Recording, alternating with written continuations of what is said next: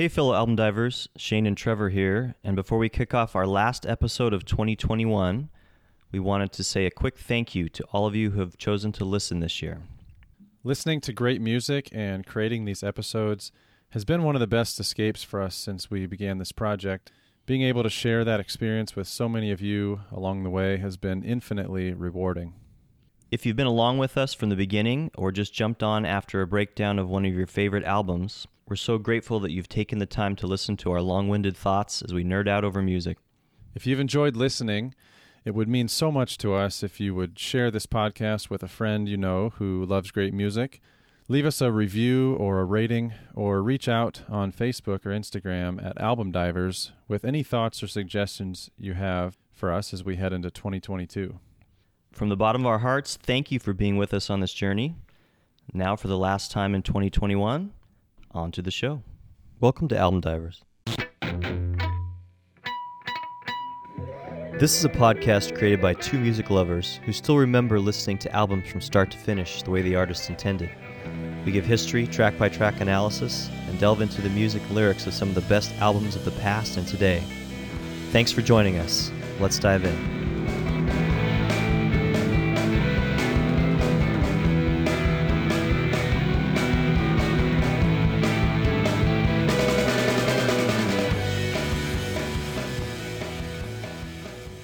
To Album Divers. I'm Shane. And I'm Trevor. On this podcast, we take turns choosing albums to discuss and review. We alternate between one album released this calendar year and one that's been around a while. But this time, instead of deep diving a single album, we'll each be mentioning five of our favorite albums from 2021 that we didn't get a chance to talk about on the podcast this year. Man, what a great year of music. You know, I, I thought after last year that this podcast had led to me discovering more music than I ever thought I could in a year. And then I surpassed it probably at least twofold, if not threefold, this year with all the listening that I did and all the great music that's come out this year. It's it's been really fun looking for those albums to do a deep dive, but then also tracking all the best of the year, knowing that we have this best of episode coming up at the end of the year. But this year it was was really tough for me to pick my five albums. I know we shared a few picks and had to fight over a couple, but gosh, there were at least 15 to 20 that I had on my list that could have made this best of the rest five. And I wouldn't have felt like I was necessarily leaving something off. I mean, you know, with a restriction of only five, it's tough because you're going to obviously leave off some really great albums, but there were so many that were worthy of finding their spot on this podcast that we're doing right now that it was a, a pretty difficult task for me to narrow it down. I completely agree. When we did the best of last year, it was kind of, you know, we started this podcast last year and we were kind of figuring out our format as we went a little bit. I know we, our early episodes, if you listen to us, we're saying we'll review two albums a month. And then we kind of changed our stance to, okay, well, we'll alternate. So just kind of trying to figure out what was going to work for us. And then it was somewhere in the middle of the year, closer to the end, that we were like, hey, we should do like a, a wrap up episode and pick the best of. So it was at that point that I was kind of scrambling, looking back, trying to compile albums that I loved throughout the year. With that in mind, going into this year, knowing we were going to get to this point and talk about this best of at the end, I was doing the same thing, compiling things from early on, just making notes, making sure I kept track of albums that I really liked. So I think the combination of that and the fact that I think 2020 brought out a lot of inspiration for people, whether it was the time that they had to just pour over their music and recording and, and thoughts that came out that way, or if it had more to do with the battles that everybody was going through internally that maybe led to some interesting lyrics. But the combination of those two things, I think, just led to a whole bunch of good music, or at least me discovering a bunch of it. And so it was hard to narrow down to five. You called it last year, really early into the pandemic, you had said that you thought this period of time would potentially inspire people to create music around it, similar to the war leading to music in the in the 60s and 70s. Some of those themes over the years where we know there was unifying themes or struggles that people were going through during those times. And when you mentioned that I thought, well, yeah, maybe, but I mean you were you were totally right and there's been so much music that has stemmed from these trying times that that uh, we've been going through over the past year and a half, almost two years now. But it hasn't been so much about a virus or a pandemic or or the specific event itself. It's been the fallout from that, all of the the spin-offs and the stories, the right. the challenges, the the the loneliness, the struggles, the forced patience and and division that it's created amongst people that we've all been going through. And uh you know a culmination of all of that i think has inspired artists to sit at home while they have all this time on their hands. They're not touring. They're not doing concerts to to really think about what's going on right now. And from their perspective how can i use my talents as a musician as a songwriter to somehow leave my mark during this time or potentially inspire people motivate them possibly make them feel comfortable in a way or let them know that we're in this together. There, there's kind of these unifying themes that have come out in some of the music that I've listened to that I, I never really expected. You know, when you said that, that I, I, think this will lead to some music. I didn't really know what that would look like, and I wasn't sure if it was good, but I think it definitely has uh, led to some some really awesome albums that have been released. I think someday we'll look back at this period of music and see how it was intertwined with the times. Yeah, I mean it, it's disruptive and it's uncomfortable, and I think uh, I remember when we were talking with Billy Shields with his album, you had said something about how change or growth happens at the, the end of your comfort zone or something to that effect, and this is kind of an example. And this is one of the biggest events, maybe the biggest event of our lifetime that we're all still going through, and just trying to find some sort of roots, you know, some sort of meaning behind it all. I think that's what we're all trying to do in our own way, and and this is a an artist version of how they're doing that. I think so. Not that we wish any of this on anybody, but it's nice that we have something beautiful created from it, some art coming from this at least. Maybe maybe something over the past year or two has led to a different wave of, of music, whether it's a, a transient period, something temporary that we're privileged as as music critics and, and lovers of whole albums that were that were you know being spoiled in a way with everything that's coming from these times. Uh, but I think I think there's there's something there. Um, I'm I'm not totally sure. It's probably going to take some years for us to to look back and reflect on everything that's happened. But it, it seems like there's some kind of shift uh, that's happened with some of these artists.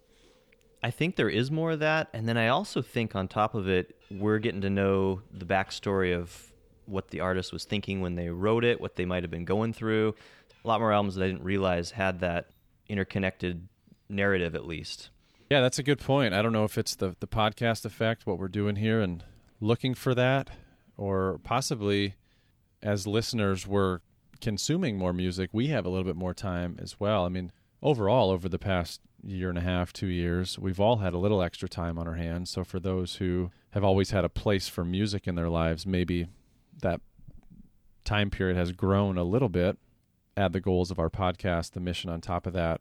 It's been a perfect storm for us to have an abundance of albums to choose from that really fit the the vision that we have for this podcast of exploring old albums some classic albums, iconic albums, some of our favorites from our childhood, while also staying current with all the great music that's coming out today. After having gone through a couple years of doing this now, do you feel like your listening habits change, or did you did you recognize a little different pattern in what you were gravitating towards this year? I mean, yeah, yeah, totally. I don't think I'm gravitating toward any different type of music. I'm not listening to different genres. I still have my tastes. But I'm definitely prioritizing albums over listening to playlists or letting Spotify throw a variety of music at me. I would say the similar, and I think I was a little bit more open to different genres than I would have been in the past. You picked a couple albums last year that pushed me a little bit in terms of what I probably wouldn't have gravitated toward naturally. And I didn't really think about it until I compiled this list of five and sent it to you for my best of but a lot of variety this year. I, I didn't really do that on purpose, but kind of going back and forth through a bunch of different genres. And it was kind of fun to feel like, oh, I've got a totem or anchor to kind of attach to this genre based on maybe another album we dissected last year or you know it doesn't feel so foreign to me to like jump into an R&B album or go into more of a pop album or something that I might not have been super interested in eh, before having done this, I, I kind of feel like, well, I, I, I, might get into that because I really liked whatever album we, we have covered in the past. So I think that it's expanded my list of music that I think I might be interested in. Yeah, I love that, man. Your your list of five here for this best of were extremely diverse. All but a couple of the albums I would not have stumbled upon in my normal listening. So I'm I'm really thankful that you have such a broad taste in music and are not controlled by the genre or sound. I think you have some sense about you when it comes to music that that allows you to to pick really good stuff and I'm grateful that you share that with me because then I get to discover good stuff too. That's a good compliment. Well, broadening, I hope. I, I still think I've kind of got my corner that I usually put myself in, but this this podcast has definitely forced me into expanding that, and I think that's I'm really glad that it has because I've found some things that I don't think I would have stumbled upon otherwise. That's been really fun. Yeah, I think I'm going to make that a goal of mine too, going into this next year to maybe find other avenues of discovering music too. I'll have to admit that I consume most of my music through Spotify and with the algorithms and the way everything is set up there, I'm sure they're pitching albums to me that are trending that are also similar to what I've listened to in the past. So, in a way, it's good because they're throwing a bunch of stuff at me that I'm probably going to like, but it can potentially be bad too because they're narrowing what they're advertising. Next year, I want to make sure that I dive into other genres and, and give them a chance too, that I'm not only sticking to some of my go tos, but that I give some of those other genres that are maybe not my favorite at least a chance to see if there's some good albums in there as well that, that are worthy of our podcast and should find their way into my headphones. I mean, there is so much music out there that even if you picked all 10 of your favorites being in a similar genre from a particular year even it's still just going to be dense with quality music if you really search because there's so much out there so there's nothing wrong with that. Yeah definitely. Well should we jump in here? Yeah let's do it. These people want to hear some music. Before we get into our picks we laid a couple ground rules and these are the same rules that we had from last year. There's just a few of them the first one is we couldn't pick an album that we picked from a deep dive. So even though we're going to be listing five each and 10 total of our favorites, it doesn't necessarily mean these are our favorite 10. Perhaps one of the ones that we covered during our deep dive might have bumped one of these off. They also are not going to be listed in any particular order. So we're just going to go back and forth. We've got five each. We're not counting down to number one. It's just uh, these are 10 of our favorite albums. And then our last rule was we couldn't both pick the same album. So we shared our picks with each other maybe a couple weeks or so before sitting down to do this. And I think just like last year, I think we overlapped on two artists. So it's kind of fun actually because it gave us an excuse each to pick a different one.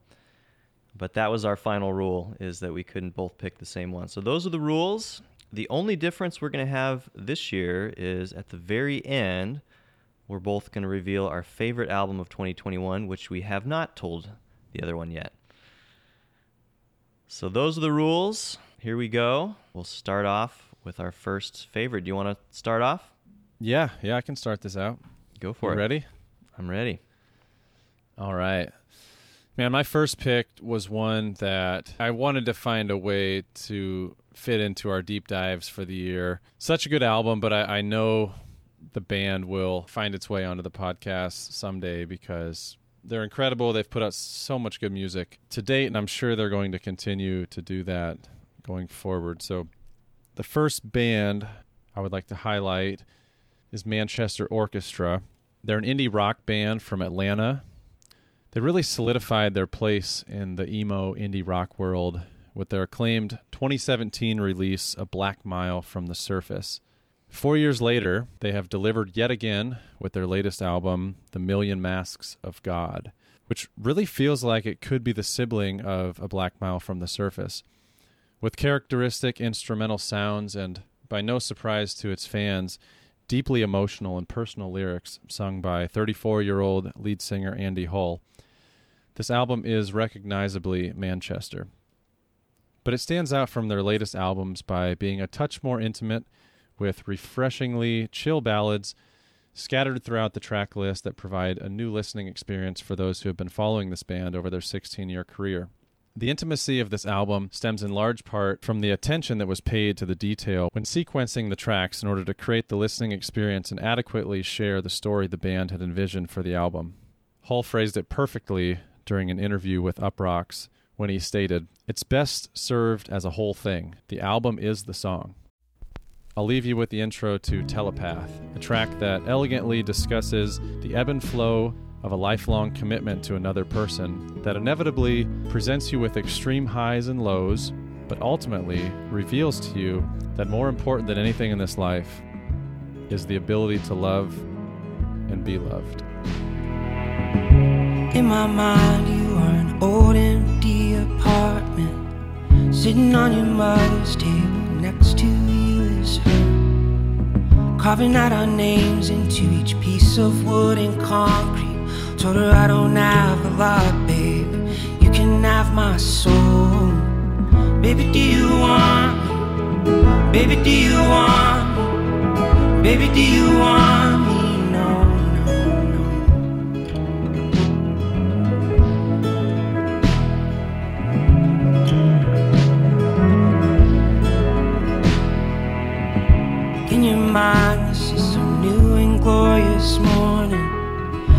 Never gonna let nobody take that light again. Everyone I know is slowly falling in the ocean. I don't wanna be the next to row. I never learned to swim.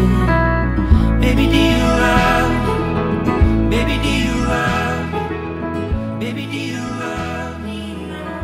Man, great pick. I knew this one was to end up on your top five. We really did flirt with doing this one for a deep dive. I can't remember. I think we just ran out of time because we were a little shy of getting one album per month. We ended up with 10 albums for 2021 and we cut you off at the end. I think Manchester might have been on deck if memory serves me right. If it wasn't, it was definitely one that we talked about doing. So, with that in mind, this is an album that I did listen to a fair amount because I knew even before you picked it for this that it was going to be something that we were going to talk about in one form or another. And was it the prior album? Was say the name of that one again? A Black Mile from the Surface. 2017. Yes. I read that that album, the theme of it was dealing with the passage from birth to death, and then the Million Masks of God explores birth and then beyond. This album, The Million Masks of God, follows a man who meets an angel of death and then he's shown several of his life occurrences in a montage esque fashion. Kind of reminded me as we approach the holiday times here of kind of like a Christmas carol type of situation, but definitely an interesting thing to decide to write an album about. Yeah, I'll have to go back and dissect the lyrics of A Black Mile from the Surface and The Million Masks of God as well, because I, I haven't fully done that, although I have read some brief clips of what the various tracks were about on this album. I, I, I think without diving in too deeply, there were some elements of fatherhood and becoming a father in a Black Mile from the surface. I, I don't remember the full story to that, whether lead singer Andy Hull was about to become a father or if he had a newborn, but I think there was more fear and uncertainty wrapped up with that whole experience in a Black Mile from the surface, whereas this latest album, The Million Masks of God, reflects more on the the experience of being a father now, having some years with that. I, I can't remember how old his his child is, but I believe that's the connection, and it kind of spins off of that in a way. But there, there's also some some death and loss wrapped up in that too, and the connection between life starting and ending and, and everything in between. But so many lyrics to unpack, and and I wanted to pick this album so badly for a deep dive over uh, the other new albums from 2021 that I choose that I chose. Nothing against them, but I think the reason I ultimately decided not to pick this album was because A Black Mile from the Surface has been on my list. It was one of my early additions to my list of old albums that I definitely want to review on this podcast and I'm not sure when we'll get to it, but it, it, it was uh, something that I definitely anticipated that we would do, and I, I didn't want to overlap. Interesting. I didn't read that about Birth of His Son having some influence on the prior album. I did read that his father died of cancer during the recording of this album. Yeah, I am forgetting the song off the top of my head, but one of the tracks was based around the idea of losing somebody at the same time you're gaining somebody else, a, a child being born coming into your life while an elder person is is passing away and the dichotomy of life slipping away while another life is uh, you know at, at its infancy. Interesting. Last thing I noticed on this one too is you have in a couple of our best of picks, if we go back to last year, you've picked production by Ethan Gruska, who is the producer of this album, who also did production on Phoebe Bridgers' album Punisher. So Oh wow. sometimes it's kind of fun if you're that. looking for yeah, if you're looking for a way to experience an album that maybe you might like. It's it's easy to look for like a genre or the artist, but sometimes look through and find a producer that you really like and look at some of the albums that they've done. That might be kind of a fun exercise for you is to see what else Ethan Gruska has produced and find out if you maybe just like the sound of his yeah, albums. Yeah, totally. Yeah. Totally.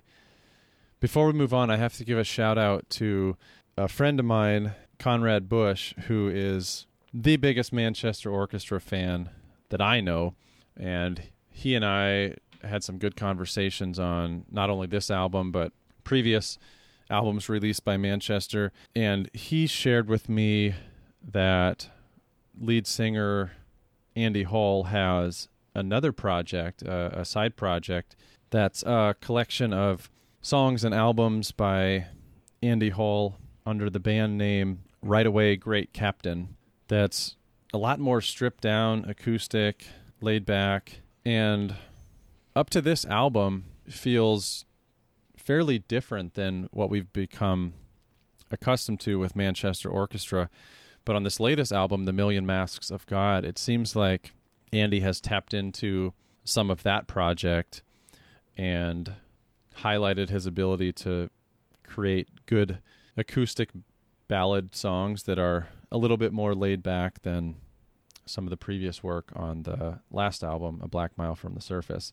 So I thought that was something that was really unique about this album that I recognized and speaking to my my friend Conrad, lifelong fan of this band, that was one of the first things that he said to me after listening to this one that something to the effect, you know, when you've been a fan of a band for so long and and you've grown to love their music, you're attached to the albums, it's really difficult for them to show you something new, to impress you, to kind of match the the standard that you've come to expect with them because you were so connected to some of the previous work.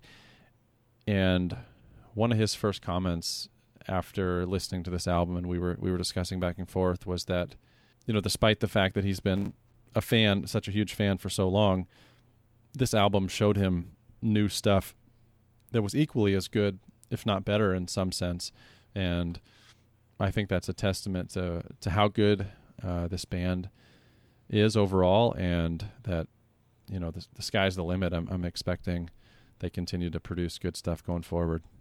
It's always cool when a band just decides to continue to reinvent themselves and push themselves. From what I've read, and I'm not super familiar with this band's back catalog, these last couple albums kind of were a rebirth for them a little bit.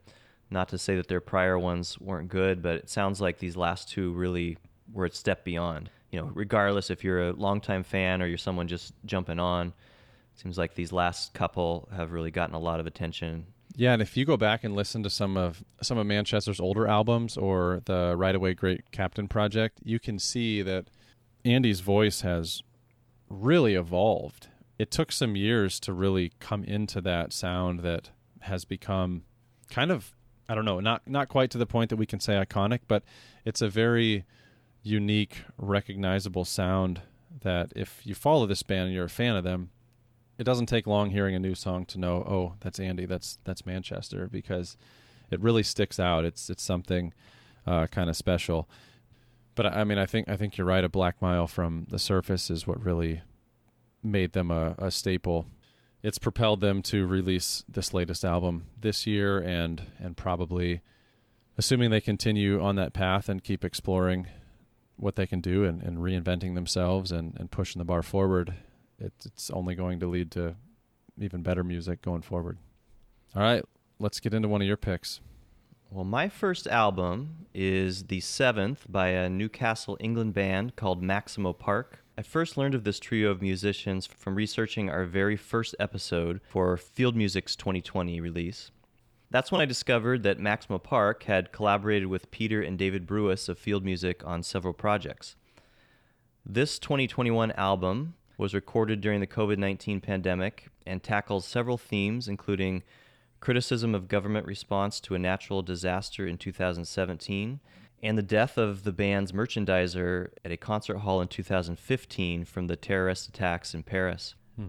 But despite that, it was several songs inspired by the birth of his daughter that connected me to lead singer Paul Smith's lyrics most on this album for obvious reasons, and particularly the second track, which is called Versions of You. Just 10 months into being a father myself, what strikes me most is how quickly my son changes and the different versions of him that I have already experienced and had to say goodbye to. When I look at videos of you, William, from even a month ago, I can barely comprehend all these versions of you. Watching videos of you, the little actor in your room, the way you fly across the frame. Hard to capture what you do. Driving through a black forest where the leaves are golden playing favorite bridges in the dense mid-morning mist.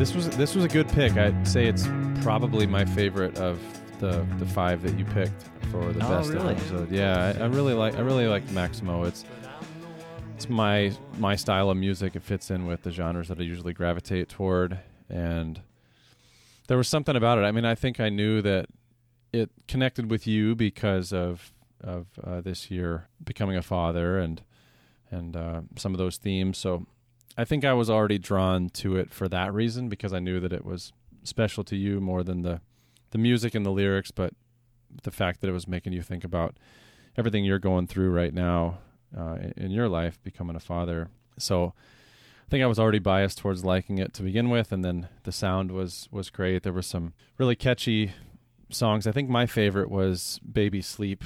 Uh, that was a really fun one. Another one about his daughter, of course. Yeah, yeah. Good pick overall. A band that I didn't know. You know, I said before, you, you're always exposing me to good music and showing me stuff that I probably may never have stumbled upon had it not been for this podcast and our relationship. So, good pick. I, I definitely like it. Yeah, it, it had a little bit of almost kind of like an 80s sound to me in certain ways. Um, I, I can't quite put my finger on what it was reminding me of. I was I was trying to think of that before this podcast and couldn't quite do it, but definitely something from a different era in some ways.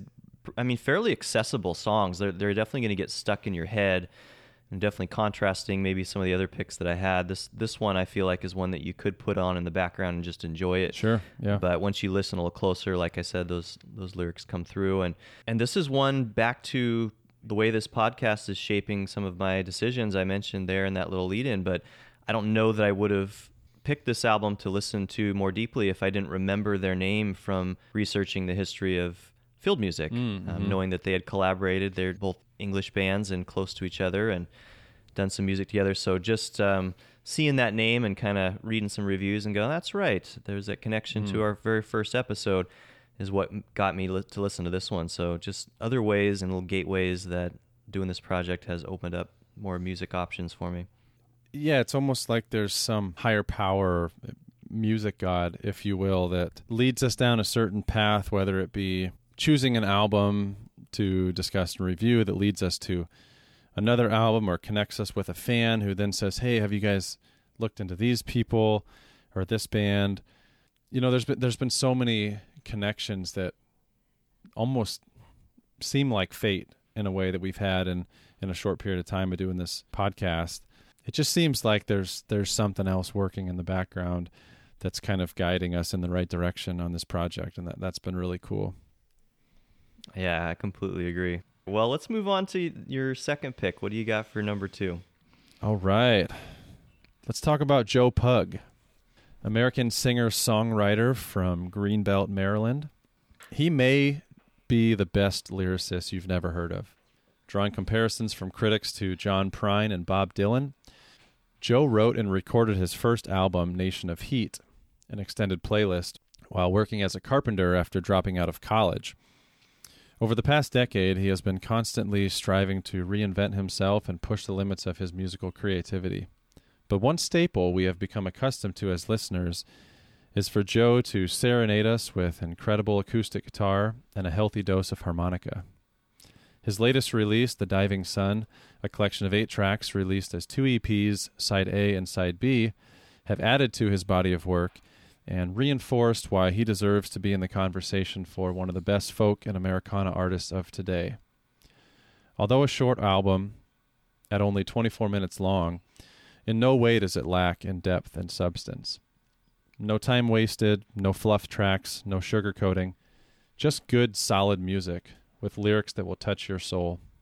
The song I chose to highlight from this album comes from side A, and it's titled Free Rider. We are lucky enough to have Joe introduce this track himself and share its deeper meaning with all of you. Hi, and thank you to the Album Divers podcast for listing my new record as one of their best of the year. I understand that you guys are featuring my song Free Rider today. This is a song that was originally written during the writing process for an album called The Flood in Color, which was uh, an album from 2019. And uh, so it, has been a while since I wrote this song, but uh, what I can remember about writing it the most was the song coming from a sense that we live in an age here in, in the modern world where there's not a lot of gratitude uh, for many of the things in our lives. And I don't think that a culture that survives on ingratitude can can stick around for long. So that's kind of the, it's kind of a kiss off song, just trying to get across the point that if you don't appreciate what you have, that's fair enough, but you won't have it for long. So that's the tune Free Rider. Thanks to Album Divers for featuring it. And um, yeah, Happy New Year. Peace.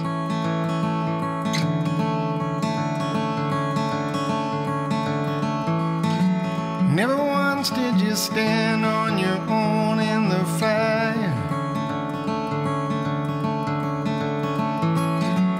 Never did you stand with the rest of us either. Well, there's no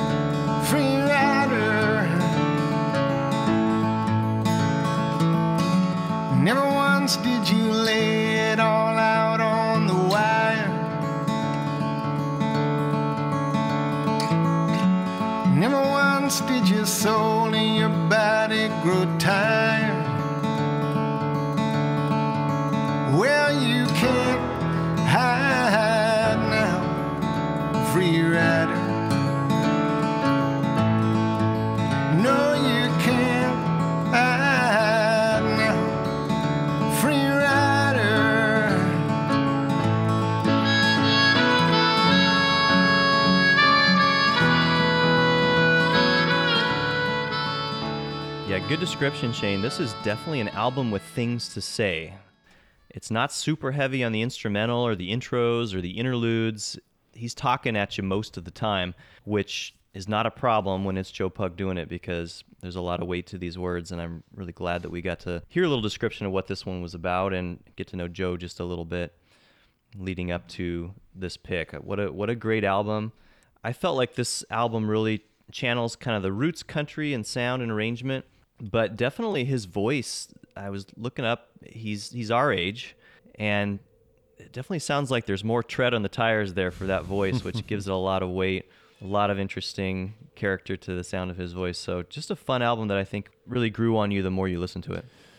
Yeah, from what I read, it was a collection of a lot of songs over the years that never wound up on albums that he decided to rework and, and throw into this one and maybe wrote some new ones too. But as you know, he was alluding to there in his description, this one was written a few years ago. And I mean, I think that's a good way of putting it. It was a, a, a collection of songs that really had something to say every song had a message or theme, and it, it wasn't too difficult to decipher. Definitely not cryptic lyrics of of some albums that we've reviewed in the past. You know, and it was um, a very cool listening experience that you know really really connected with you. It's it's almost impossible to get through this album and not feel like he's singing about you in, in at least one of those songs because it was fairly relevant uh, information to life to uh, events that we all go through and have to think about on a daily basis. So I, I really appreciate that about his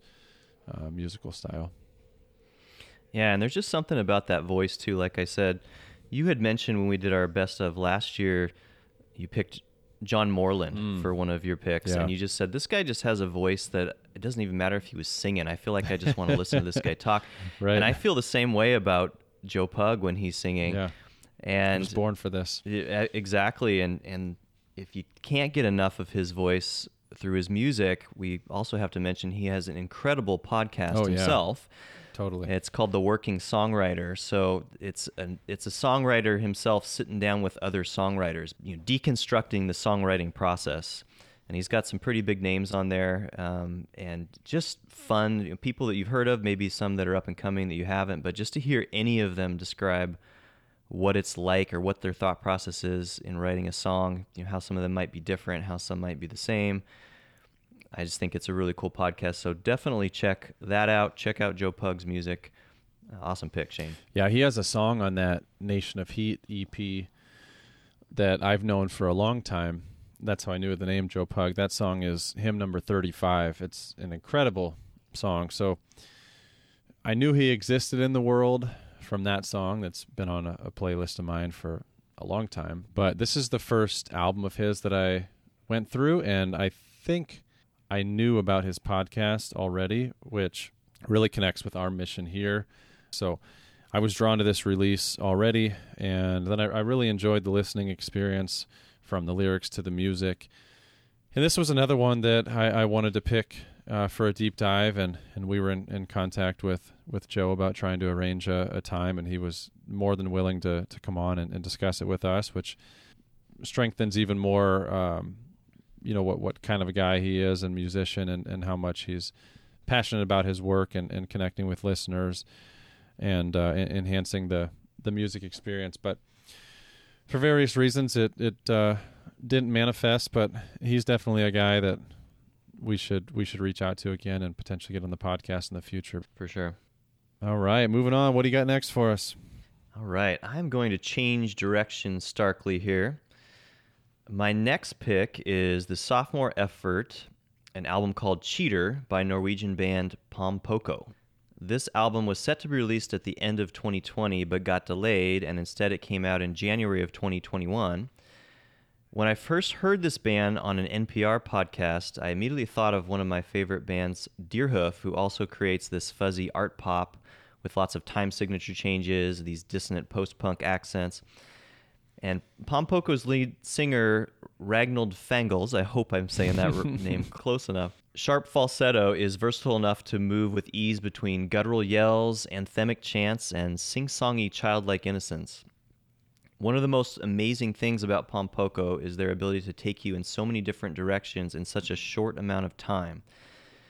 Cheater clocks in at just under 33 minutes over the course of 10 tracks, and each of these have enough twists and turns to feel like it's an epic little story in itself. Deerhoof, that I thought they sounded like, as prolific as they are, also released their 18th studio album in 2021 but I found Pom Poko's album Cheater to be the album I pushed play on more in 2021 when I was craving this kind of sound. I'm going to play a clip from their single, which showcases the band's unique versatility and ability to surprise you. This is Like a Lady by Pom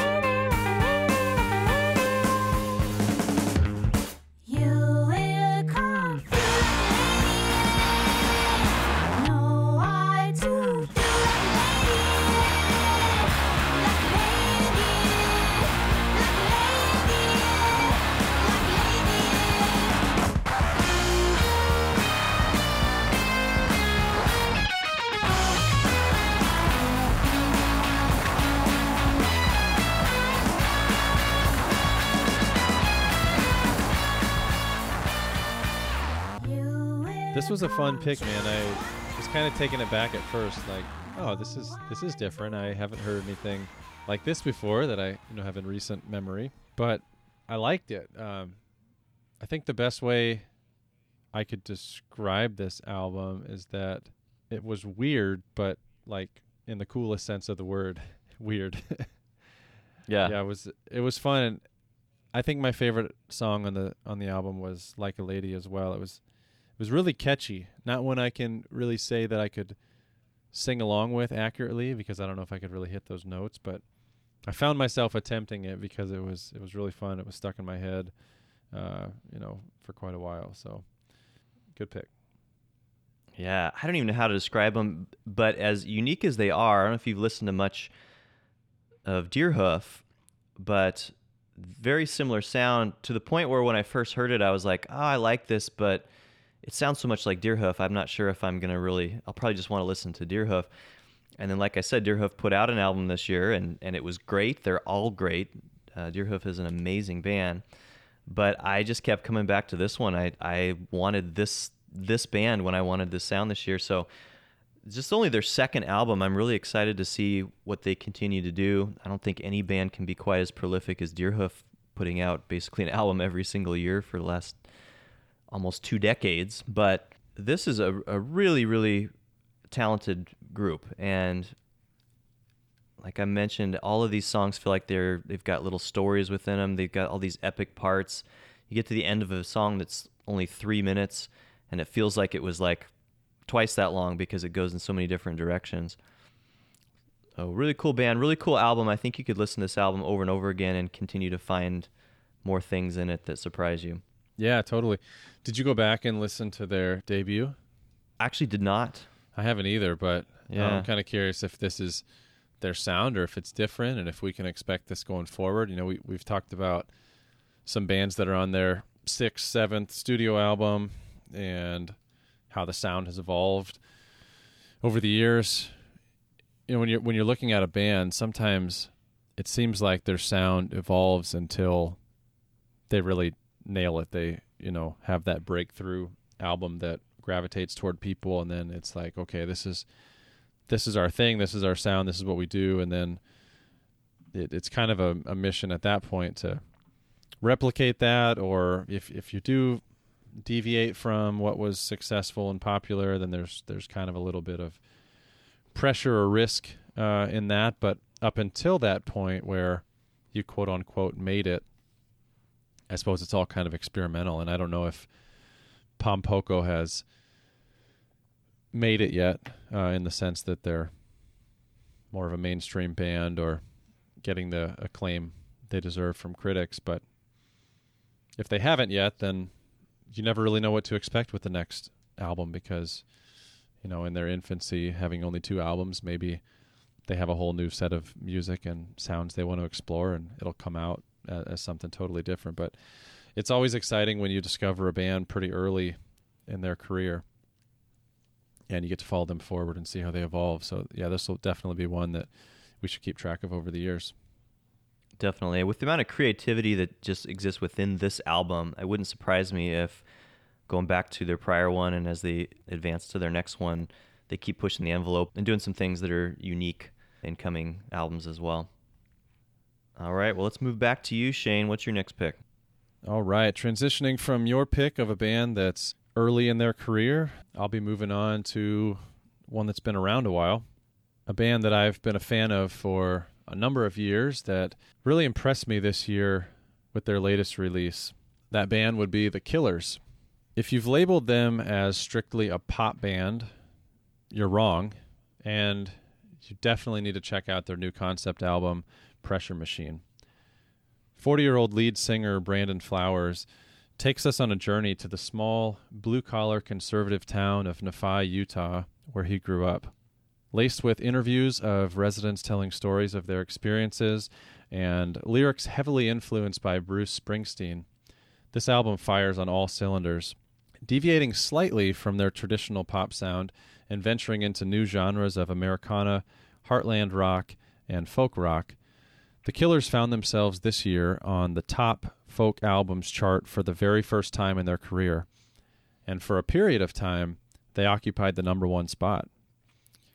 Covering topics of religion, social pressure, homophobia, suicidal ideations, life of the working class, poverty, drug addiction, love, and loss, this album will have you glued to your headphones from start to finish. The opening track, West Hills, of an opioid addict in possession of them hillbilly heroin pills immediately hmm. sets the tone for this powerful album that will leave you wanting to go back and listen again and again.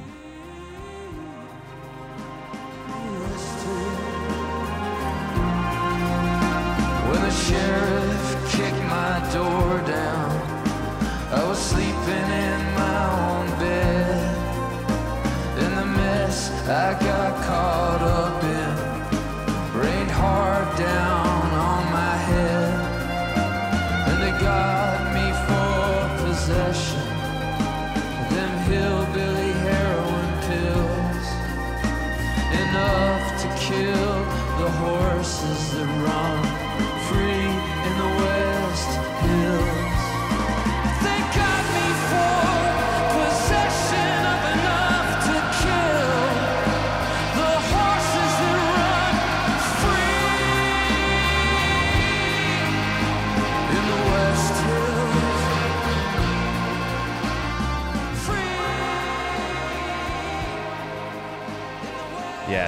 was a great pick, and I have to be honest with you. When you first told me that you picked the Killers for one of your pick, I was kind of skeptical and slightly disappointed. I think because I was thinking like, well, the Killers. I mean, you know, everybody likes the Killers fine, and I can't think of anybody that hates them, but they're not like amazing or pushing the envelope. And we've all heard of them for a long time. Is this what we're gonna put on our podcast here by the by the end. But this album is nothing like I expected it to be. I'm one of the millions of people that bought their debut album with all of those hit songs on it. You can't not like those songs. But I kind of just thought I had the Killers pegged. And this is much much grittier of an album. There's a lot of honesty on it. He's unpacking a lot of his history and some of the experiences he had growing up in this really small town. And it felt like it just let you in a little bit closer to this band that, with all of their production and the synth and all the new wave style that they came up with, I felt like in some ways that kept you at arm's length. And this one really does open the door and let you in. Again, one I probably wouldn't have listened to had you not picked this one for 2021. Yeah, very well said. I was I was blown away by this album in that regard. It was uh, so different than what I had anticipated. I've been a fan of the Killers for a long time, and I've been a fan of Brandon Flowers' side project as well, his, his solo tracks that he's released over the years. And I've grown to know them as a band that's really good at producing radio hits and fun pop songs to, to sing along to that are great for concert. This was, I, I don't want to say the complete opposite because it was still somewhat the sound that we've come to enjoy or expect over the years, but the sentiment, the mood was so different than than what I've I've become familiar with uh, this band over the years. I think earlier when I was talking about the past year or two shifting artists' mindset when they're going to the drawing board, thinking about what what kind of music they want to release, because I don't think there are many tracks on this album that would be really good to play in concert. They're not necessarily radio hits, but they're a collection of songs that feel deeply intimate and personal, not only to Brandon Flowers as he reflects on the place he grew up and the, the stories he's heard and the experiences. It also has a way of connecting with anybody who's ever lived in any small town. I mean, I, I can't say I grew up necessarily in a place like that, but I'm from a small town. Yeah, I thought of you a little bit when when uh, you picked this one. you know when he was when he was interviewing these people when he was playing those those clips and and uh, some of the themes that were coming across in the lyrics there were there were people that I could relate to and think about and the themes and issues that come up in this album I just I really felt like I was I, w- I was listening to a movie that I'd already seen before but it was like on a totally different level that made me see it even better than I ever had Those clips were really interesting too because th- they're real audio of people talking about their town and giving their thoughts on what it was like to live in this this part of Utah. And a lot of them are positive in the words, but there's something about it that kind of has sort of a melancholy feel like you almost feel a little bit they they can't have both things. It's like they missed out on something too or something. It's almost like in some ways kind of like even though the words that they were saying were happy as they reflect on their town, it's kind of like this sadness of like there's something that they missed that they weren't getting from just being stuck in this one place. I don't know. It's hard to describe. Yeah, there's there's there's a, a bit of a trap to being from a small town. There's there's a lot of great things that that come from it. That that sense of community, the togetherness, the the simplicity, but by nature of being stuck there in a way, whether it's it's uh, financially being stuck there or culturally just being a part of the system and not really knowing anything else, you inevitably can find yourself being kind of naive, maybe a little lost, possibly sheltered. There's a lot of stereotypes associated with that, but it's almost like a lot of the good that comes from it also by default has some some bad things, and I think that's where you know we hear the interview clip of of the lady saying, and it, it sounds like she's fairly genuine, but you, I don't know. You kind of read between the lines and and think there's something more there when she says, you know, yeah, it's a it's a great place. We really like it here. You know, I'll I'll probably never leave. I'll probably be here forever.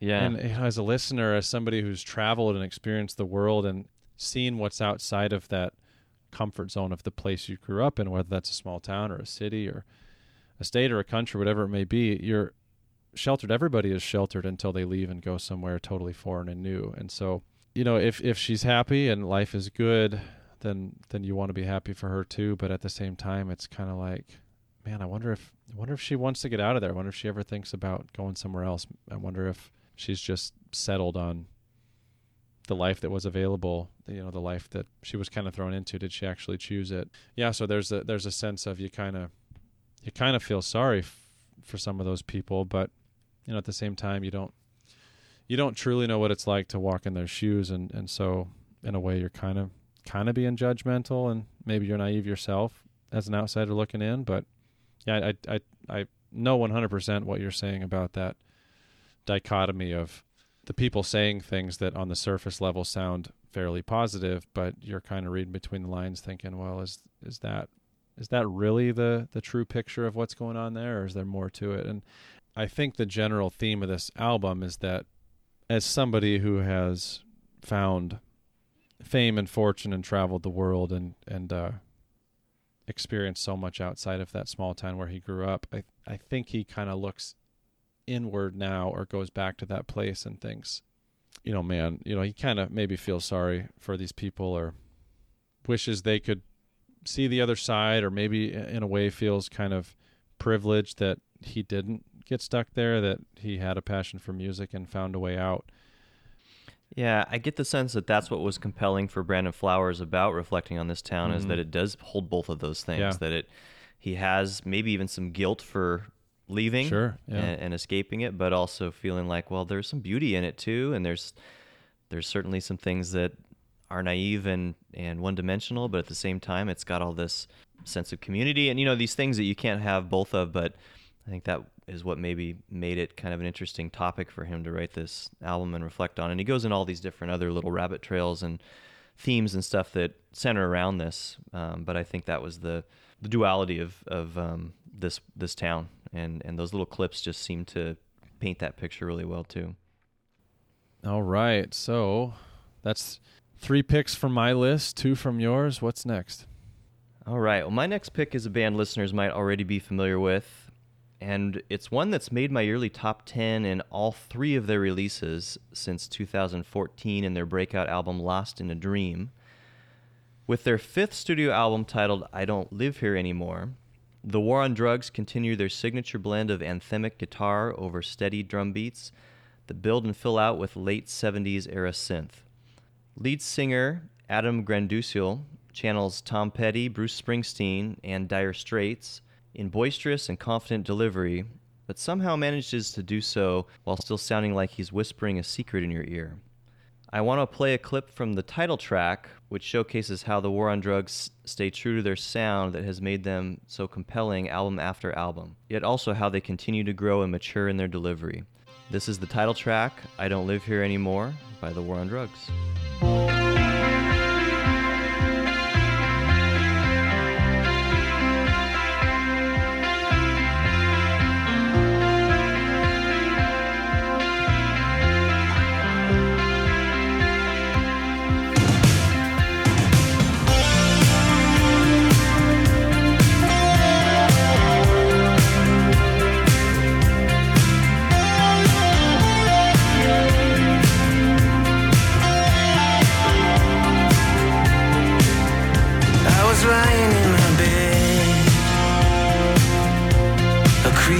of form. Been so afraid of everything.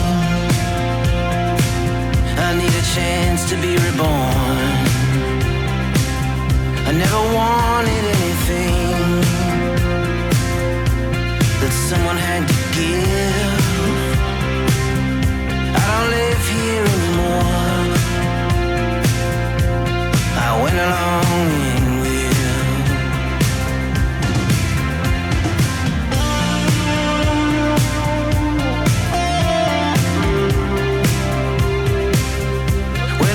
about the old days, babe You're always on my mind I know it ain't like I remember I guess my memories run wild like when we went to see Bob Dylan. We danced to Desolation Row. But I don't live here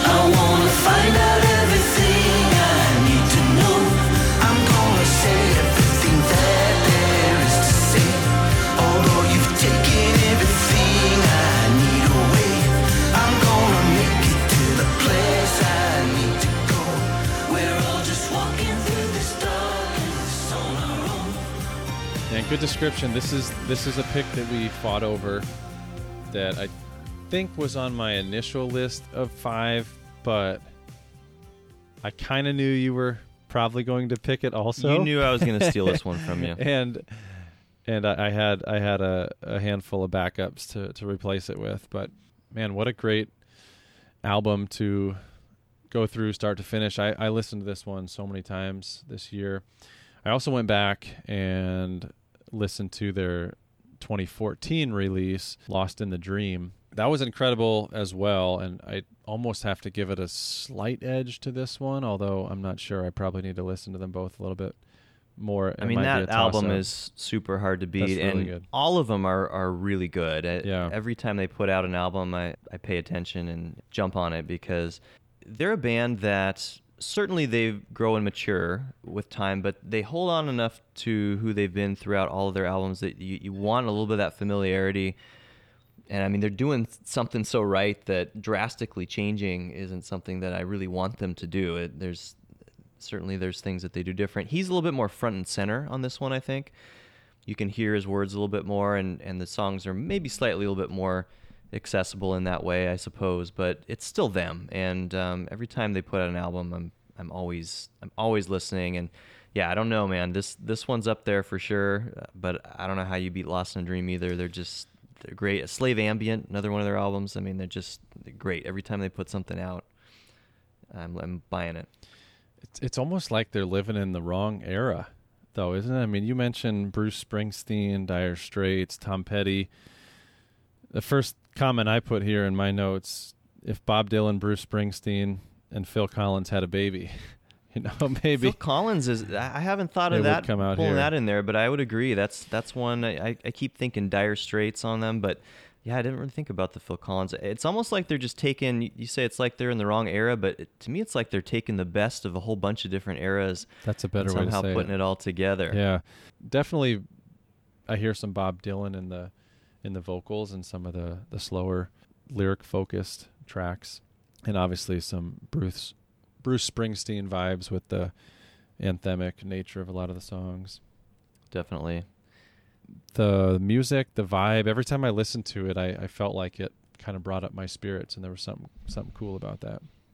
It's really good driving music too. If, if, Yeah. uh, and we talked about last time about day night day versus night driving, and I don't know. I feel like you could do either one with this, but I, I guess I think about it as like a night drive. But there's just something about the way those drums keep pushing you, and or Yeah. or even during the day, like if you had a had the windows open and Mm-hmm. and rolling down freeway. I don't know. There's just something about this album that just kind of it never slows down. Yeah, Um, yeah. Musically, I think the the proper term that we're talking about would be the the pace of the album. It just had a Yeah. had a good pace to it. It wasn't rushed, but it was it was forward progressing, and it kind of had that, you know, like somebody's giving you a little a little boost, like a little extra oomph uh, as you're Yeah. listening to it. It was a lot of fun. All right, we're back to you, Shane. What do you got for us? Okay. If you're looking for a feel good album during these trying times, look no further than the latest release from alternative country, indie, and blues band Houndmouth titled Good for You. With themes of life on the road, the pain of growing up, and the weight of expectations, coupled with catchy, fun lyrics and an overall pleasant sound. Houndmouth will have you singing along with them in no time. At Album Divers, we prefer you sit down with a pair of high quality headphones and without distractions to listen to the album from start to finish. But this is one you can most certainly throw on and enjoy in a number of situations cleaning the house, taking the train to work, going on a nice stroll through the park, or even as background music while sharing a glass of wine with some close friends. The phrase better late than never most accurately describes my sentiment after discovering this band earlier in the year. If you're like me and somehow missed these guys over the past decade, you're in for a treat because they have three other albums for you to explore after you get through this one. You're welcome. I'll get you started with a little clip from one of my favorite tracks from Good For You. This one is called Cool Jam.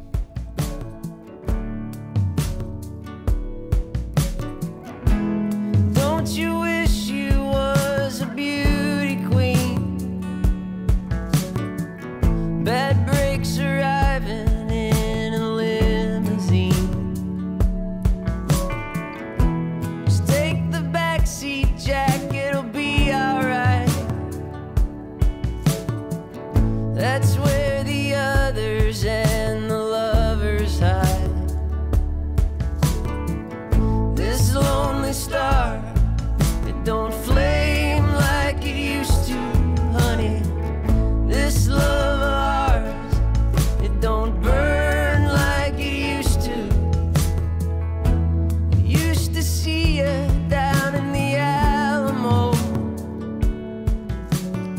pick, Shane. I think I sent you a video. Oftentimes, well, either because he actually does or because I'm willing him to. My son and I listen to a lot of music Ha, together. he willing him seems to he seems to uh, enjoy it. But this is one that he definitely had a smile on his little face when we were listening to. And so I sent you a little video of us kind of dancing, singing this song or playing the song in the background. But what a great album. Like you said, there's three other ones. So this was, I had never even heard of this band before. Me neither. And so you sent it to me and I pushed play on it with a pair of headphones on, like you said, and just thought, well, how did I not know who these guys were? In fact, I sent that video of William and I listened to the song to lots of people just because I pretty much send videos of William to everybody I know. and I had more than one person kind of ignoring the cute baby and texting back, "Hey, what's that song? Who's that band?" Yeah? So I, I had introduced Nice. Houndmouth to uh, to several other people from, That's from awesome. that video with William. Yeah, I had a few songs that were at the top of my list to choose as the highlight track for our episode here that we're doing. But when I saw that video, I was like, all right, that's it. I'm picking Cool Jam because that was really cool to see you rocking William and both of you smiling and and enjoying the music. I had to go with that. But man, there's some there's some good ones on here. Make It to Midnight was a, a really fun song. I enjoyed that a lot. And then uh, the track titled Ohio if you're out there listening and you're from Ohio, you definitely have to listen to that one. If you don't have time to go through this full album, listen to Ohio. Uh, I have some friends from there that I was thinking about listening to that, and and uh, that really moved me as well. But this is just a a really fun album. I I listened to it for the first time doing laundry. I was at the laundromat and I was just looking through some new 2021 albums, just exploring some music.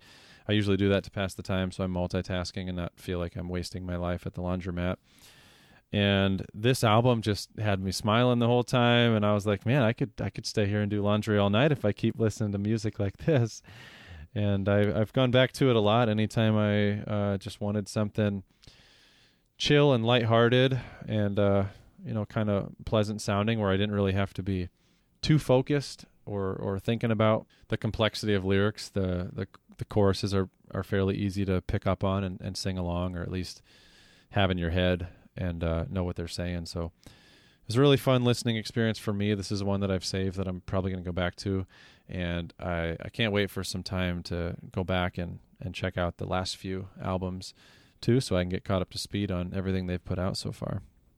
From what I read, it sounds like this one's a little bit more toned down, maybe a, a little bit um, more ballad heavy and reflective. I found his voice to be really interesting. It's it's certainly got a country sound to the the music and, and a twang in, in a way to his voice, but it's also kind of got like a vulnerability kind of waver to it that almost to me put it in the category of kind of like a indie or emo type of a, a voice. It reminded me a little bit of Conor Oberst Mm, from sure. Bright Eyes. I'm not sure Yeah. if you're a bit, if you Mhm. uh, know who they are, but Then some of the the music to accompany it, though, some of the the bluesy sounds were a little more strong and, and bold sounding to to complement that.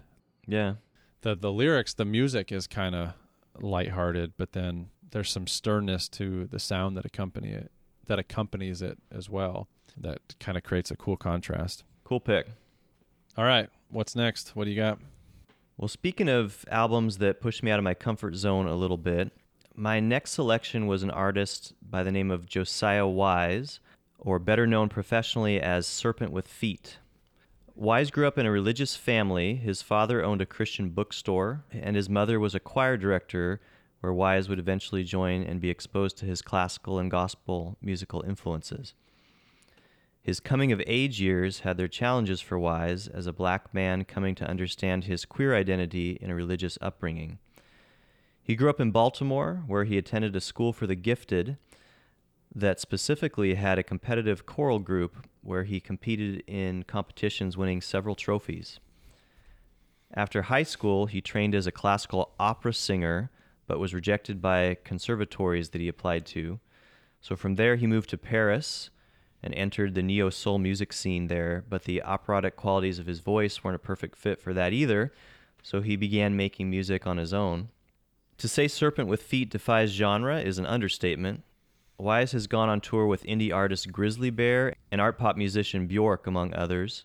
He's worked and collaborated with Ty Dolla Sign, Ellie Goulding, Kanye West, and Skrillex, just to name a few. This year, in 2021, Wise released his second studio album as Serpent with Feet titled Deacon, which though difficult to classify can best be described as a blend of gospel and R&B. The album is a profession of love and is even overtly sexual at times with intimate details that aren't often expressed in music between men. The cut I'd like to play is from a track that shows how skillful Wise can be with his voice and playfully explains why it's important to Wise that his man understands who he truly is. This is track two on Serpent with Feet's album Deacon, and it's called Same Size Shoe.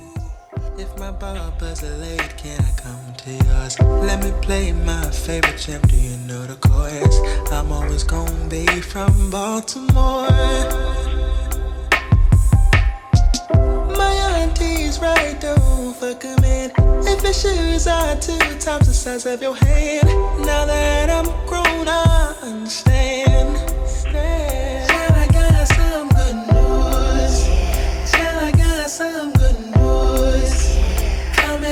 tell you that news. Oh, oh, oh,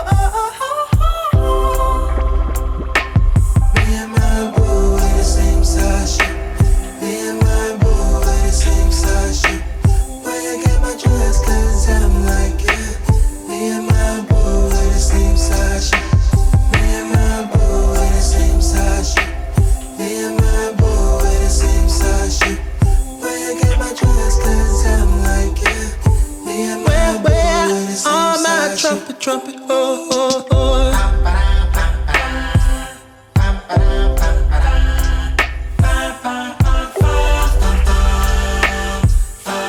Ring me my trumpet, trumpet, oh.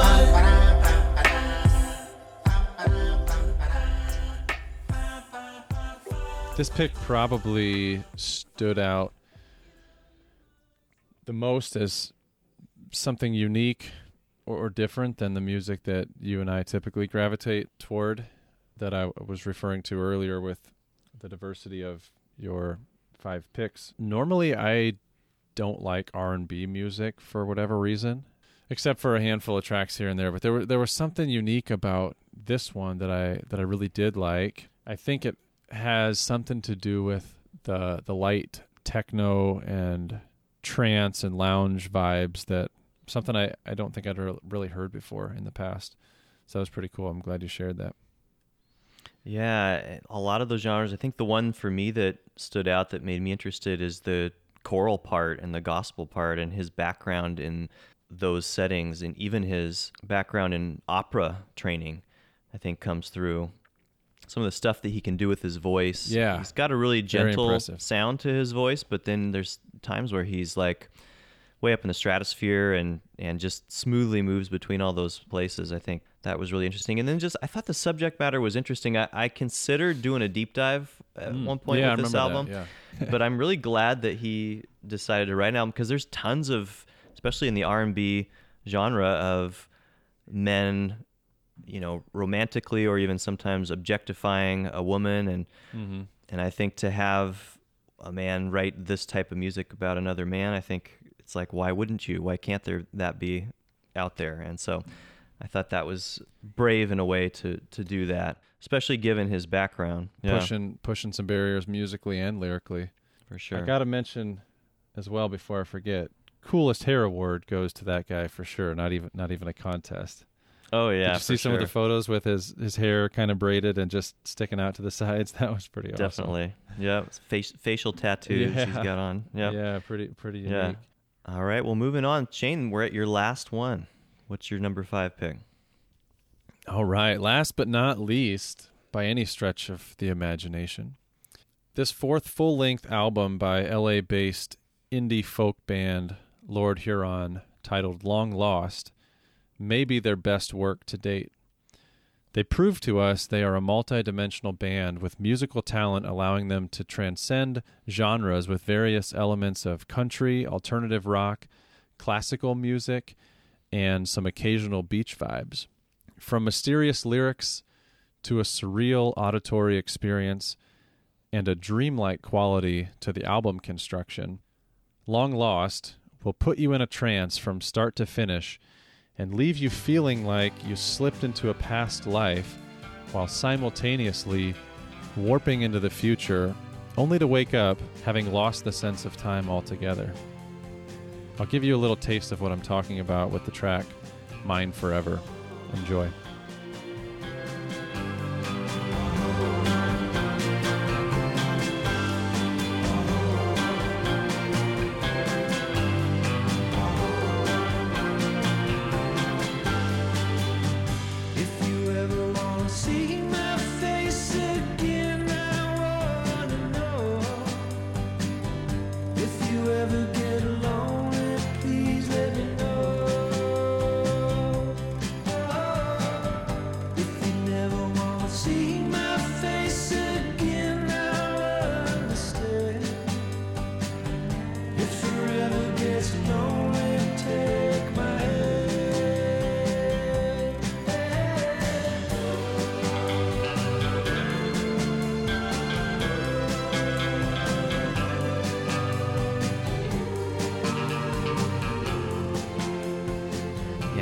Another great pick. This is one that I think I had on my list as well. So I think since I stole the War on Drugs from you, I let you keep this one, but Lord Huron would definitely have been on my list. I loved the spaghetti western style guitar, Yeah, really twangy, but like in a modern kind of way. kind of you know rockabilly. You mentioned Yeah, kind sure, of some yeah. surf rock elements in there, but Yeah. even like conjuring some of the folk artists like even Neil Young or the band Sure. that was mixed in there. Mm-hmm. It's really really cool sound with this one, and then just like that Killers album that you picked, this one is interlaced with these little clips of speaking that it was almost kind of like some sort of 60s variety show like all right up next and you know it kind of put you into like this sort of story like you were in some kind of a Right, yeah, I like know, a some- like a circus or something. Yeah, like you were- yeah, you were or a like a, variety a, show a rodeo, circus. a rodeo. Like up next, we got the, you know, the sensational bull rider from Topeka, Kansas, kind of. yeah maybe or but it just it seemed like it was like one of those old like variety shows to me that would- Yeah, that yeah, you'd yeah. be watching on tv on like one of the two channels that you might get in the 60s or Mhm. something like that Yeah, I don't know whether we call that person a narrator for the album or just yeah in in reading some some reviews in preparation for for this podcast episode we're doing here. Uh, I I gathered that this is one that you have to go through quite a few times to really connect the dots and understand Yeah. everything. i think so i was reading too that this album was released in may hmm and they kept they added to the mystery of this in the lead up since January of this year they were releasing these little video snippets of these songs Mm.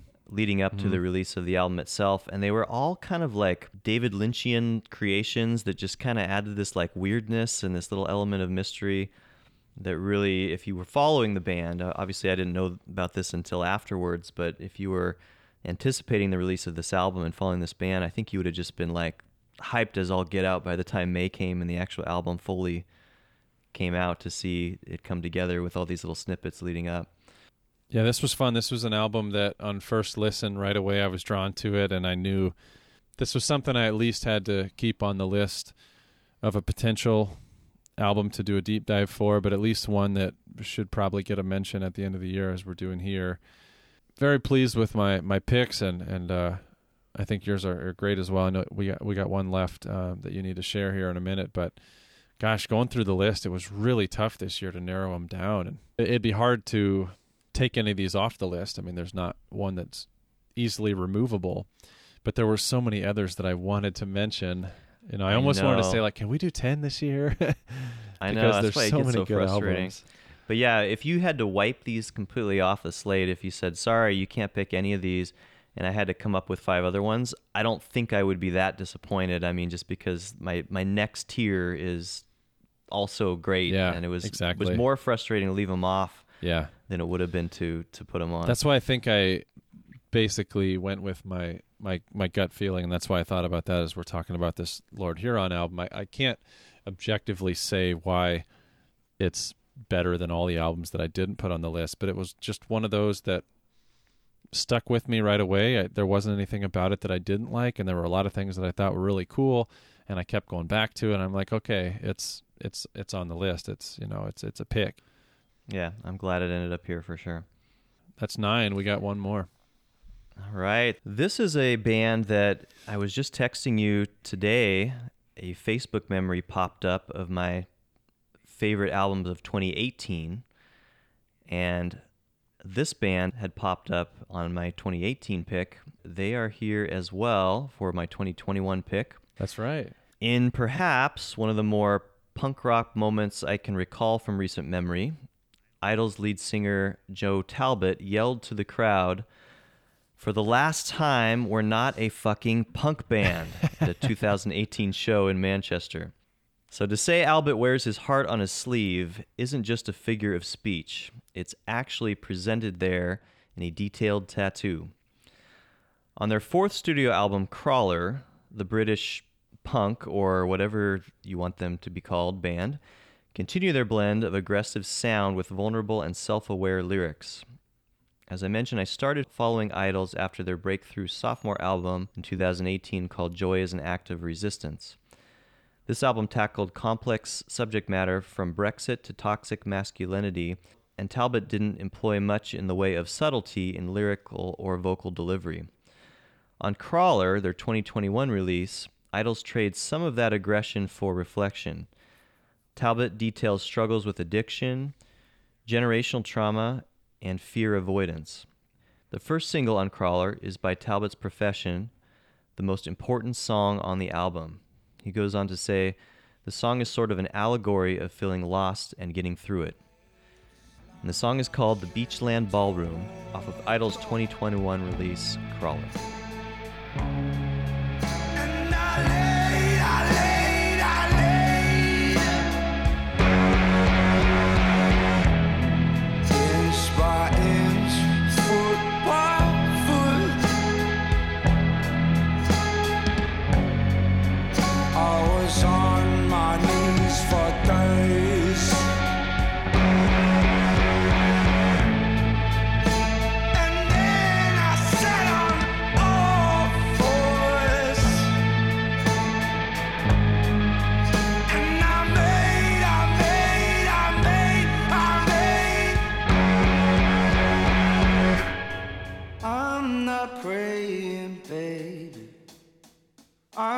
Not begging, darling I'm not praying,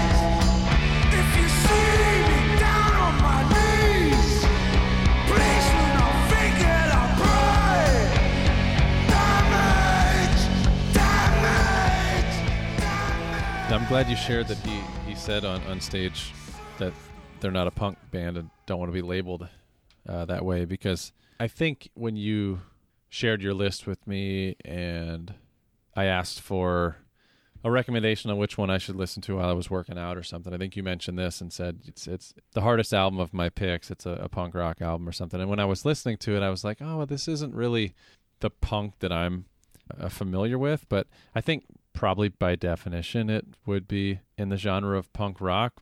If you're Idles and you don't want to be lumped with what a lot of people associate as punk music, then I suppose that's kind of a label that you you sort of push away because even though the roots of punk might have been more comparable to the sounds that they put out, I think there is kind of a, a, a stigma associated with that. Like that genre has been maybe watered down over the years. I mean, the whole point of punk Right, is that yeah. it's it's defies label and, and convention, and they're doing their own thing. So it's like the moment you something becomes a genre, it like almost isn't a genre that genre anymore because it's like something that was commercially defined, and especially punk being something that pushes against commercial and mainstream and you know the, the establishment and things like that. Mm-hmm.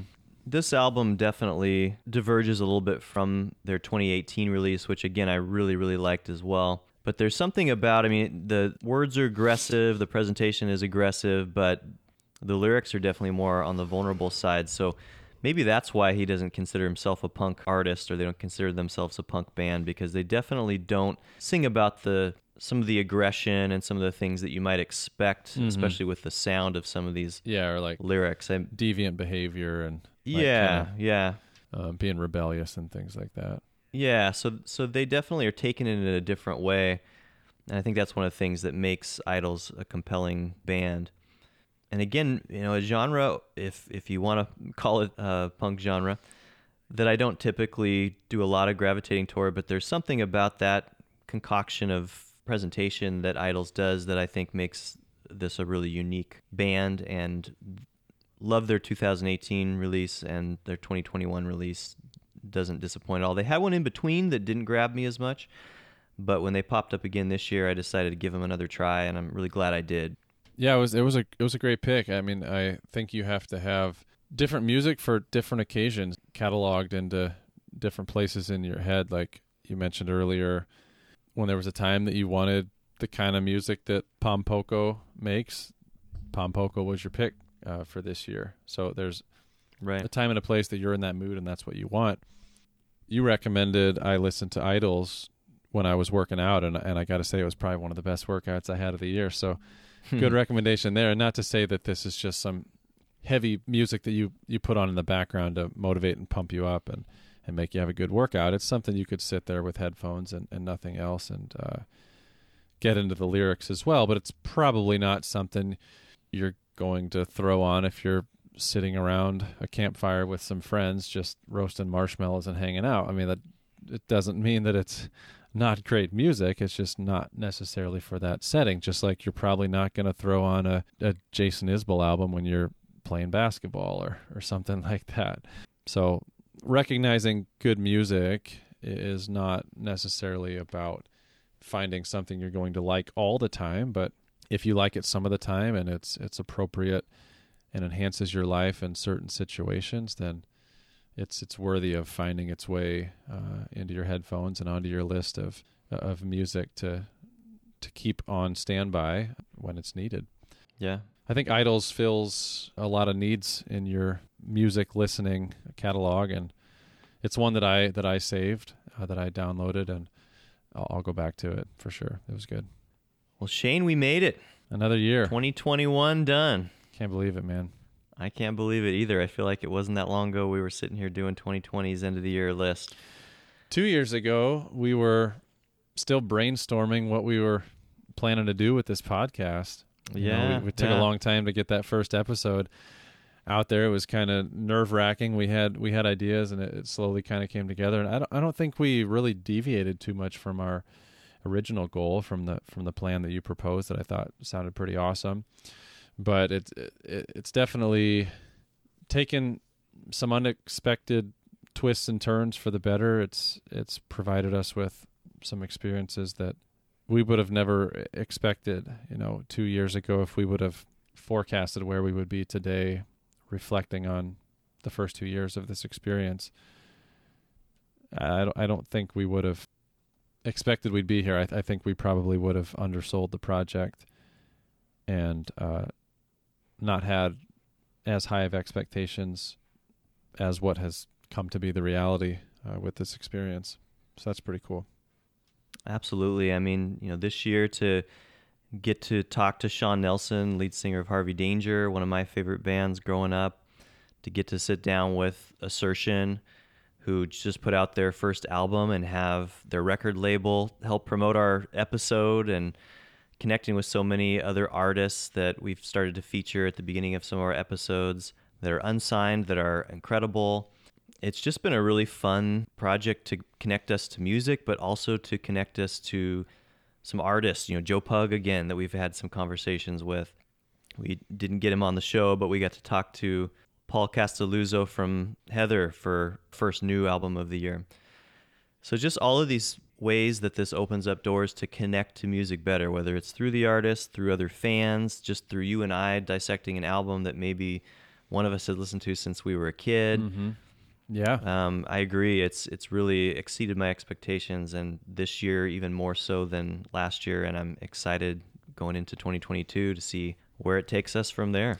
And let's not forget about our first fan we brought on the show, who's an artist in her own right, Katie Darby Mullins, Of course. who yeah. joined us for the Counting Crows review that we did on their new album, Butter Miracle Sweet One. That was a really awesome experience as well to get firsthand info from someone who's a, fan of the band the same way we are, but also somebody who knows the artist and and has professional ties with them with Adam Duritz's Underwater Sunshine Music Festival and has firsthand experience hanging out with him and getting to know him.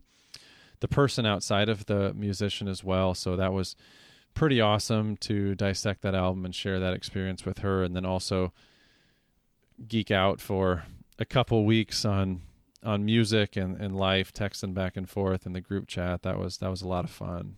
No doubt about I, I it. think well, that was the the biggest surprise of of this year and probably the podcast overall is the the connections that we've made with people. Everybody you mentioned that we brought on this year and and connected with to all of the people on the Facebook fan page groups that we've talked to over the past couple years. The connection with fans of of music the artists themselves and other extensions of this project have all been incredible bonuses that when we laid the groundwork for this that really wasn't a part of our mission or, or vision at first. I think we thought hey you know maybe if we grow this podcast and get a little bit of a following maybe someday we can be somebody that brings artists on. We we kind of toyed with the idea of bringing on our friends or family. It was all secondary to you and I sitting down and talking about an album with the idea that probably nobody else really cares about it or is going to listen at all to where we're at today with you know what we've discovered and that being there's a lot of people out there who who love doing what we do too and and uh, as much as we're enhancing their lives and providing them with some information and and uh, a listening experience through this podcast that they enjoy they're giving equally as much if not more back to us in return and that shared experience is what really has made this a special journey Yeah, absolutely. And I think this is a good time then just to say thank you to anybody who's listened to our long winded thoughts throughout this last year. We really appreciate it. And uh, like you said, though it's not our goal from the get go, there are twice as many of you listening at this point than there was this time last year. And that's kind of exciting to know that there's enough of you that are tuning in and excited to hear what we think about an album or voice your thoughts on an episode that we did or just connect with music that we've talked about on a deeper level that's that's exciting that there's there's more people that are interested in in doing what we love to do as well. So to, to know that there's twice as many listening this year and maybe we'll see that happen this time next year too that's that's fun. Yeah, that that's pretty awesome. And for those of you who have made it two plus hours into this episode, you're you're probably on board with us in our stance on all the great music that's that's coming out today. So I'm probably preaching to the choir at this point by by saying this, but I, I keep feeling like I need to reemphasize that there's so much good music coming out these days. It's it's not watered down. We're not to a point where singles or hits or or, or YouTube sensations are are driving the the modern music culture. Um, we're not at a point where we're never going to have a specific era again. I mean, I think it's kind of difficult to look back on on history and and um, compare because there will never be a, a 60s. There will never be another 70s or 80s or even 90s with the one hit wonders. But that's not to say that music is all blended together nowadays and genreless or or uh, lacking in, in in substance or quality or any other negative remark you might potentially hear from somebody.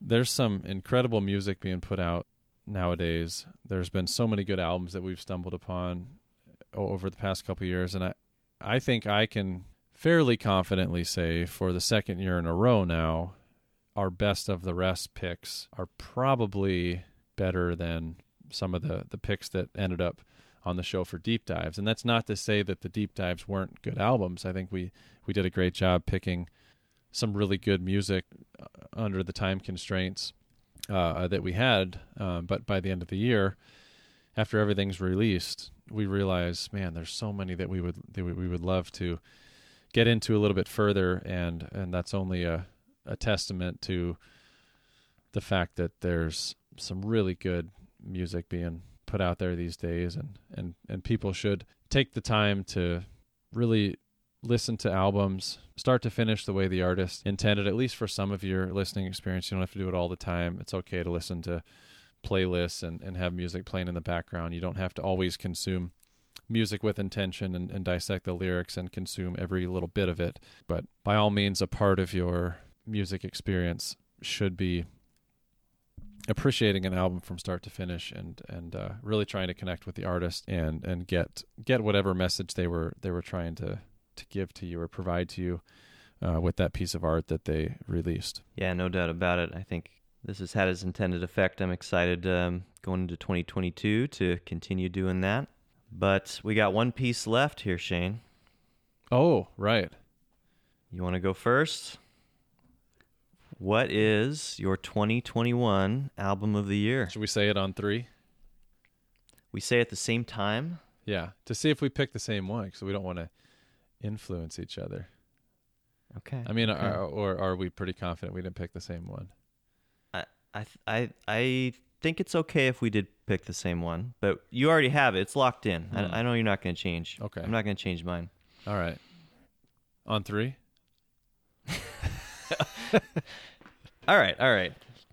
Not how I envisioned this, but let's do it. All right. Ready? Go. Just the album name, not the artist. Okay. So one, two, three, and then you say the album. Ready? Okay. One, two, three. I don't live Pressure here anymore. Oh, oh. Okay. okay. Okay. The Killers. Yeah. That's your pick. Man. Killers 2021 album of the year.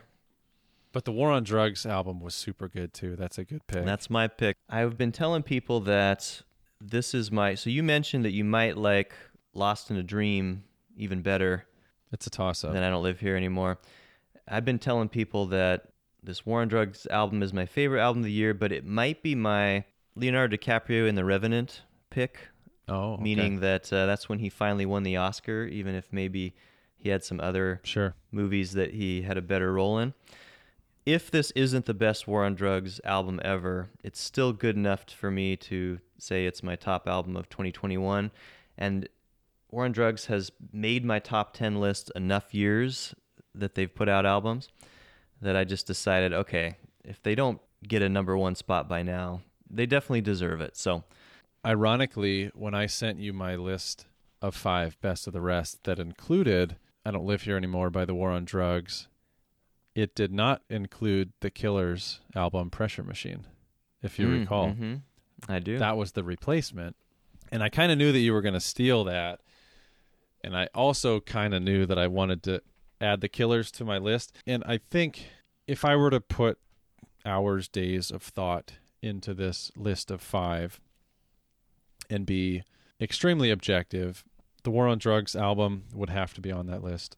But part of this Best of the Rest project that we decided was not necessarily to do that. It was almost to actively not do that and pick five albums that you thought were really good or that connected with you for some reason that feel like they should be attached to this year for whatever reason where when you look back and you think about the year in review there's certain albums that you're going to remember listening to that you thought were really good that stood out for whatever reason and I went with my gut I picked picked the 5 but the War on Drugs would would definitely have made my list. That was a great album. I listened to that a lot. I think I ultimately went with the Killers album Pressure Machine because the more I listened to it, the more I realized it would be really difficult to pick against it.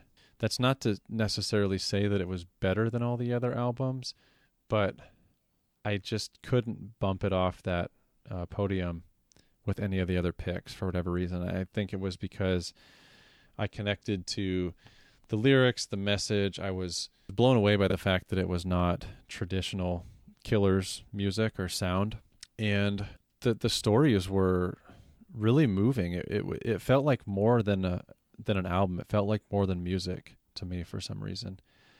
That's an album you're listening to from start to finish, and every character, every scene, every story, it feels like it comes to life. And the more I listened to it, the more I just wanted to listen to it more. It's my pick for this year. I think that's a solid pick, and probably one if we would have looked into a crystal ball and found out that you liked The Killers as your 2021 album of the year back in, you know, 2004 or whatever when they first came out with an album, you probably would be surprised. I know I would have. I would have been. I would have been surprised this year if I found out that one of us picked The Killers for our favorite. But I think it's worthy. I, I like I said, I was pleasantly surprised when I pushed play on that album. I'm glad you picked it. Well, that wraps it up, Shane. 2021 in the books. As we um, do our outro here, I asked several of you listeners to submit your favorite album of 2021. So after we sign off, stick around to, if you submitted, hear your voice, or to, if you didn't, listen to what some of the other listeners picked as their favorite. But otherwise, until next time, and until next year, go listen to a great album. Peace. If you are enjoying listening to Album Divers, you can support our podcast by subscribing, reviewing, and sharing it with someone else that appreciates great music. Follow and connect with us on Facebook and Instagram at Album Divers. We'd love to hear your thoughts and feedback about our take on an album that you already loved or had never heard before. Do you have an album you want us to dive into? Email us at albumdiverspodcast at gmail.com and we'll consider adding it to our queue for a future episode. Thanks again for joining us. We hope you never stop discovering music that moves you to dive deeper. Until next time.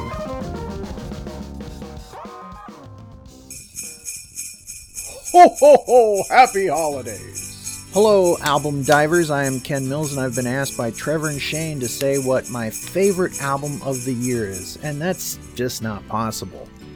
So instead, I'll be shot out of a cannon in the spirit of the season, and I will gift you all with my love of music for this year. It's been a tough year with 2021. I'd like to send a shout out to Trevor for picking Kate Bush's excellent album Hounds of Love to discuss this year. So, without further ado or further don't, here is just some of my list of some of my favorite albums from 2021 or so, because there's a difference between when they're recorded to when they actually appear and all that, right? So we've got Robert Plant and Alison Krauss's new album, Raise the Roof. That one is really cool. We've got uh, Mammoth with their self titled album. That was really cool. Ringo Starr's EP, Brandi Carlile. Great stuff. Uh, Gary Kemp from Spandau Ballet put out a really cool solo album with a tribute to David Bowie on it. Billie Eilish's work is great. Alicia Witt, she's an actress, or more known as an actress, but her album, The Conduit, is really good.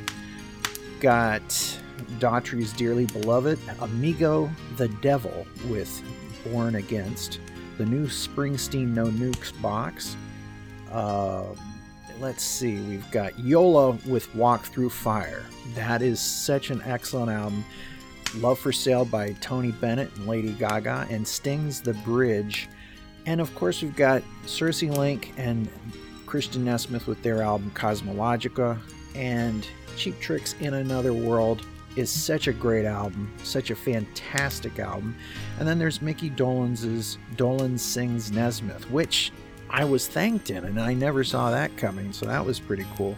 So it's a kind of a toss up right now between Dolenz Sings Nesmith, Cheap Tricks in Another World, and Robert Plant and Alison Krauss's Raise the Roof. Those three have been like right up there for me.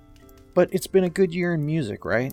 And of course, been blessed with the George Harrison's All Things Must Pass, and who can forget the amazing Beatles Let It Be Get Back promotion film and box set. It's just been a wonderful time to be a Beatles fan, and special mention to Kiss for finally doing something cool with the Destroyer 45th anniversary box set.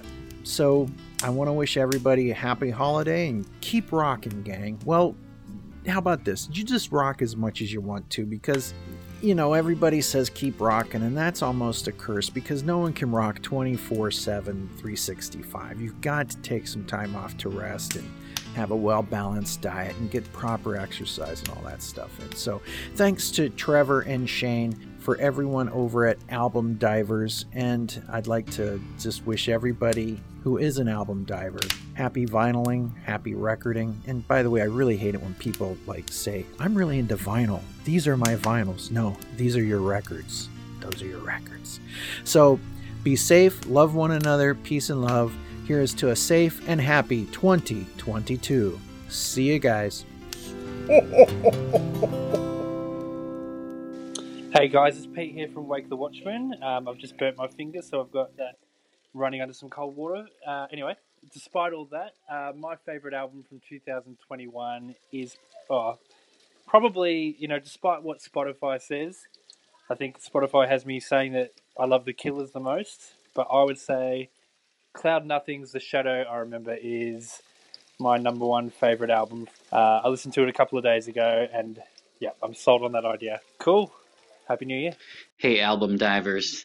This is Jesse Norell. My favorite album of 2021 is probably this album by this band called Thrice, and it's called Horizons East. The singer has this great voice. He sings really well. He's got this kind of raspy, growly tone, and they use these uh like drop C guitar tunings so they can get really heavy, but they don't overuse it. It's not overwhelmingly metal or anything like that. Um, so check them out. While you're at it, uh, check out the album I'm coming out with on March 4th. Um, it's my first album in 15 years, and I started writing music again because my daughter, uh, who has Down syndrome, had to have multiple heart surgeries, and coming through that time uh, made me want to start writing music again. So it's about that journey. Um, Again, that's Jesse Norell, J E S S E N O R E L L, March 4th. Uh, come follow along. Should be fun. Thanks. Bye. Hey there, this is Ryan Schaff from the Broken Record Player podcast, and my favorite album of 2021 is A Diabolic Thirst by Spectral Wound.